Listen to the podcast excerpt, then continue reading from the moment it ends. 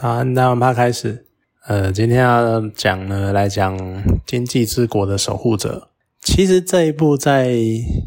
之前真人版推出来的时候，我已经在 Netflix 上看过了。那看完的当下，其实是还好啦。啊，只是后来呢，去又因为那个由于游戏的关系嘛，大家都会拿出来拿来比较干嘛的。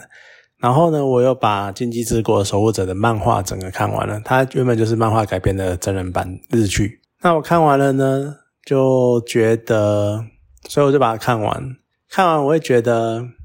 其实日本是这类型的，我不知道算不算鼻祖诶。可是，在对我们来说，我们比较能常接触到，或者我们最早接触的，都是从日本来的，就这种类似生存游戏啊，或大逃杀这种很经典的那种。这种类型的作品，那《经济之国》呢，其实就有延续了这个概念去做。可是我会觉得看完的感想啊，我觉得在整个这类型的作品中，就算是《经济之国》的守护者，它可能都算是比较不那么好的作品。就是嗯，知道怎么讲？因为你以前看生存游戏或者看大逃杀那种绝望感。然后那种赤裸裸的人性的黑暗面，那时候就掌握的展展现的很好，然后你可以感受到角色们之间的那种挣扎跟无情冷血。可是你渐渐的发展到以经济之国守护者来说，它就变得有点。因为你这种类型看多了，他们剧情的角色会怎么发展，然后人性会怎么变化，其实你大概都能够猜出一两个点。那当然，《经济之国》的卖点其实是它的游戏，就它有各式各样的闯关游戏。只是这些卖点好了，那它的游戏有些设计也是蛮不错的，可是有一些设计的就变得有点感觉就是硬要弄一个环境出来，然后给玩家玩这样子。而且这个就会讲到一个很重要的一点是，其实，在这种大逃杀生存游戏类型的作品里面，我一直不太能够接受的一个点是主角这件事情。因为主角你就是知道他就是会开光环，他就是死不了。我觉得死不了这一点是非常让难让人接受的。尤其是这个这一点，不管是从大逃杀生存游戏那个时候看的时候还好，因为那个时候。第一次接触嘛，然后你也不知道到底会怎样。可是到后来，你看到《经济之国》，甚至于到《鱿鱼游戏》，你只要知道他是主角，他几乎就是有精神，他就是有各式各样的方式保护他，让他不会死掉。甚至于是再虎烂的什么扫射或者是什么天灾干嘛的，他就是不会死，他就是会莫名其妙的逃出来，甚至永远都是死队友、死朋友。所以你就会觉得，你会少了一种。代入感，或者是那种，我不是说剧情一定都要很震惊、很震撼什么，可是当所有剧情你都猜得到发展的时候，也是另外一种会造成剧情不好看的原因。那像《经济之国》，它就是主角光环开蛮大的嘛，然后各式各样的游戏它都有办法闯关，你到最后就知道他不管怎么样一定会赢。然后当他，所以这种情况就变成，当他面临很绝望的情境的时候，你也会没有感觉。因为你知道他一定会活得下来，而且他甚至会出现一些很不合理的桥段，就像这也是一个我不满真人版的地方，因为它其实真人版里面就有一个游戏是跑隧道，然后你要在几分钟之内，好像半小时之内还是一小时之内跑十公里之类的。那在这一路上会有一些关卡，譬如说跑到中间会有出现一只花豹，然后再跑到中间就出现有水，然后有鳄鱼这样子，然后你最后跑到底。然后它这个游戏最特别的地方在于，当你跑到底的时候，他们发现底是死路，而且没有任何出口。然后最后发现呢，原来当他们刚开始进入隧道的时候，遇看到一趟一台公车，那台公车它的上面的那个涂鸦其实有写了 “go”，就是终点的意思。所以其实开头的地方就是终点。按你一直往前跑，你会反而离终点越来越远。这是一个很有趣的设定。那在漫画里面呢，它其实漫画有趣的地方在于，他们是他常用一些很多外传的形式来讲述一些没有在主线内的游戏，所以你就可以，所以这个这个游戏也是放在外传里面的。番外篇的，所以它可以比较，它便当发的比较不手软啊。好，然后你就最后发现这一点。可是当真人版把这个游戏摆到主线、摆到主角的剧情的时候，你就会发现主角跑到底了，结果发现终点呃起点就是终点。这个时候做了什么事情呢？这个时候的情境是他们跑了剩下几分钟，跑了十公里到底了，然后剩下没多久了，辛辛苦苦跑到底没多久了，才发现起点就是终点这件事情。但是下一秒，他们就刚好在时间内跑回终点了。这怎么可能？你跑了三四十分钟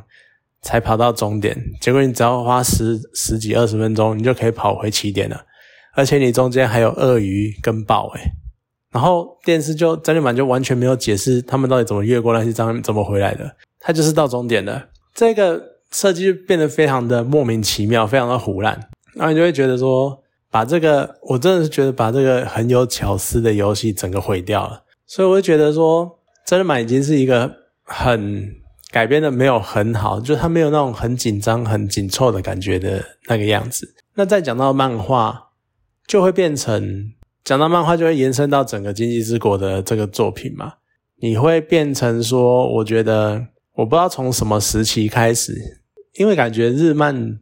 日漫或者日本作品也不是一直都这个样子，可他们开始会很常出现说教的片段，就是会莫名其妙角色定格，或者角个两个人角色眼神对望，然后开始噼里啪啦讲一大串长篇大论，然后所有仿佛时间凝结一样，大家都站在那边听你听训那种感觉。这个情况甚至于是连《经济之国》的漫画里面都会有很大的篇幅在讲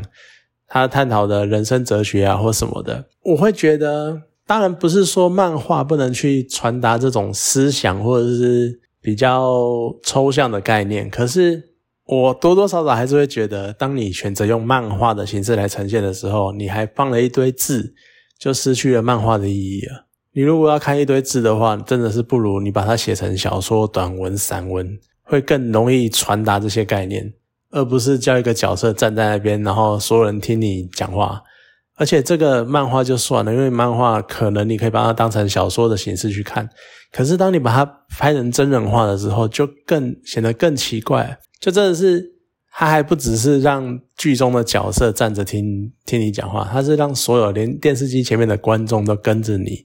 站在那边，然后听你在那边讲长篇大论，这样在说教，就会非常让人出戏。所以我。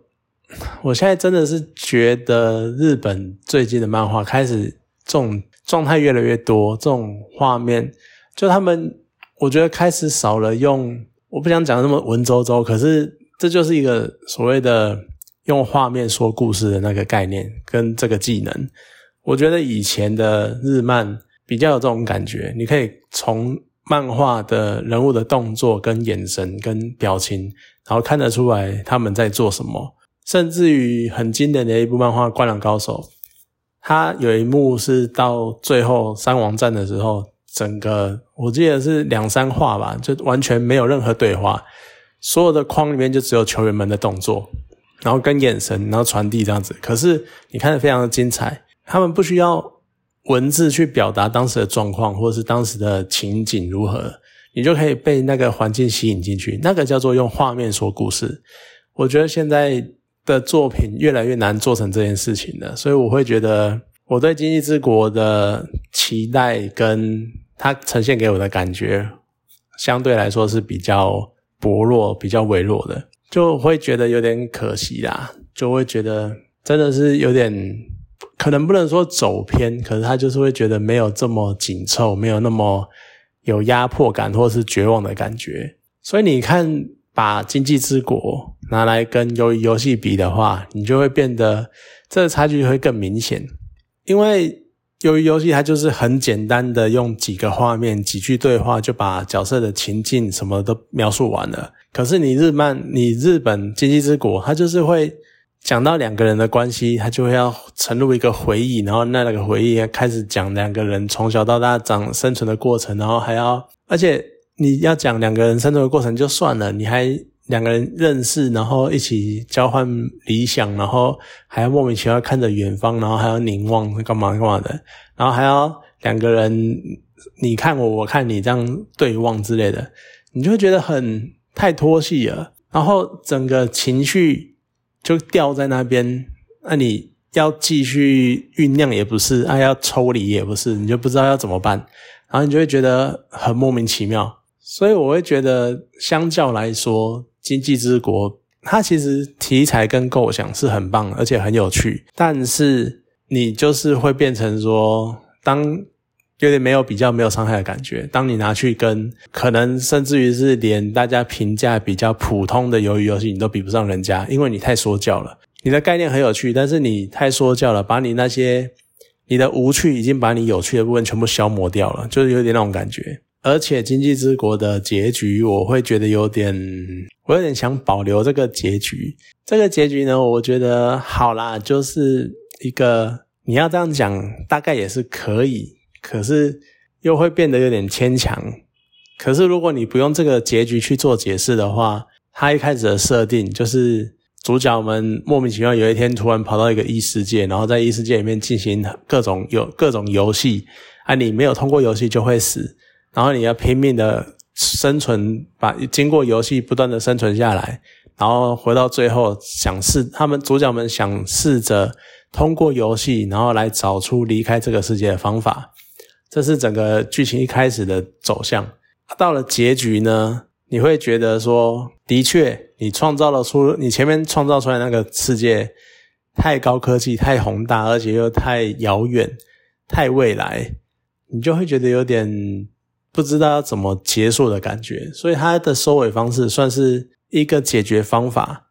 可是就会变得有点虎烂，你就会觉得说最好是这个方式可以解决这个问题。为什么大家可以一起？尤其是它还有跟人的互动，就你会觉得说为什么大家可以一起互动？然后会有点讲到有点类似意识流的那个概念，你就会觉得有点。应该这么说，反而到最后的结局会让我觉得有点是作者不知道要怎么收尾，那我随便加点一下，好，那我就结束了，这样子，就就是这种感觉。所以我觉得，当然你要去体会那个气氛，跟了解这个类型，或者是你要看一个可能比鱿鱼游戏好，因为我知道鱿鱼游戏很红，那大家也甚至于它可能某种程度上是流量密码，对，所以呢。可能大家会比较关注，然后会去找同类型的片。那如果以同类型来讲的话，鱿鱼游戏就会比较直接，它很直接的就把人性的黑暗面掏给你看，然后很直接的就把人的悲惨的一面掏出来给你看。可是《经济之国》，你可能会需要时间去挖掘，你可能会需要时间去了解对方、认识对方，对方才会一点一点的把那个黑暗面跟他深藏在心里的秘密掏出来给你看，那种感觉。所以《经济之国》可能会比较所谓的比较深层，由于游戏可能比较表面、比较直接、简单暴力，甚至于可能比较无脑，你不需要思考太多，你就是直接照着它的剧情走向走下去就对了。那《经济之国》你可能还要转个弯，然后你还要去，因为它是游戏的概念，所以你还要想一下，哎，这个游戏为什么会这样玩？那为什么要这样破解？那为什么会有这种盲点的存在？那当然讲到游戏的。不合理点，像我刚刚讲了嘛，然后还有一些 bug，就是游戏里面会出现的一些，真的就是存在的一些很奇怪的点，让你会觉得说，这就是为了因为主角威能，因为你不能让主角怎么样而设计出来的点，就是你为了要通关，然后你为了要能够全破这个游戏，而让主角去做出这样的行为，让主角的朋友去做出这样的行为，你就会觉得，那这就是主角光环嘛。没什么好讲的。你原本还期待主角可能会用什么很特别的机制，或者是很就很特别、很聪明的方法，或者是什么游戏里面不知不为人知的漏洞。而这个漏洞不是莫名其妙，你讲说你所有的那种漏洞，是真的存在在系统里面的漏洞那种感觉。结果不是，它就是很粗暴的，就是以一个你要干什么都可以的那种方式去破解。我就会。就会让我觉得对这个游戏的难度，然后还有那种绝望的感觉，觉得有点失望。所以你要说《经济之国》它是不是一个好作品？我只能说它的世界观，然后它的游戏的设定，然后还有一些很基本的你在你预期在生存游戏里面会看到的类型的纠葛那些，如果你喜欢这些的话，那《经济之国》是一个还不错的选择。但是如果你要去深究这一层内部的意义，或者是如果比不喜欢那种太慢的节奏的话，那你还是再把游游游戏看一遍之类的好了。虽然说游游戏的结局我也不太喜欢，可是至少比较起来，两个风格其实是不太一样的。然后对于我来说，我可能会还是会觉得游游戏比经济之国好那么一点吧。对啊，好了，那这就是我对于经济之国守护者的一些想法、一些感想。那当然，一直蹭鱿鱼游戏也是因为鱿鱼游戏最近很红，然后才会拉起来。大家都在蹭鱿鱼游戏嘛，那就掌握一下流量密码，希望也能够冲一下自己的人气。好了，那就是这么就是这个样子。那这一部漫画跟日剧就介绍到这边，好，谢谢大家。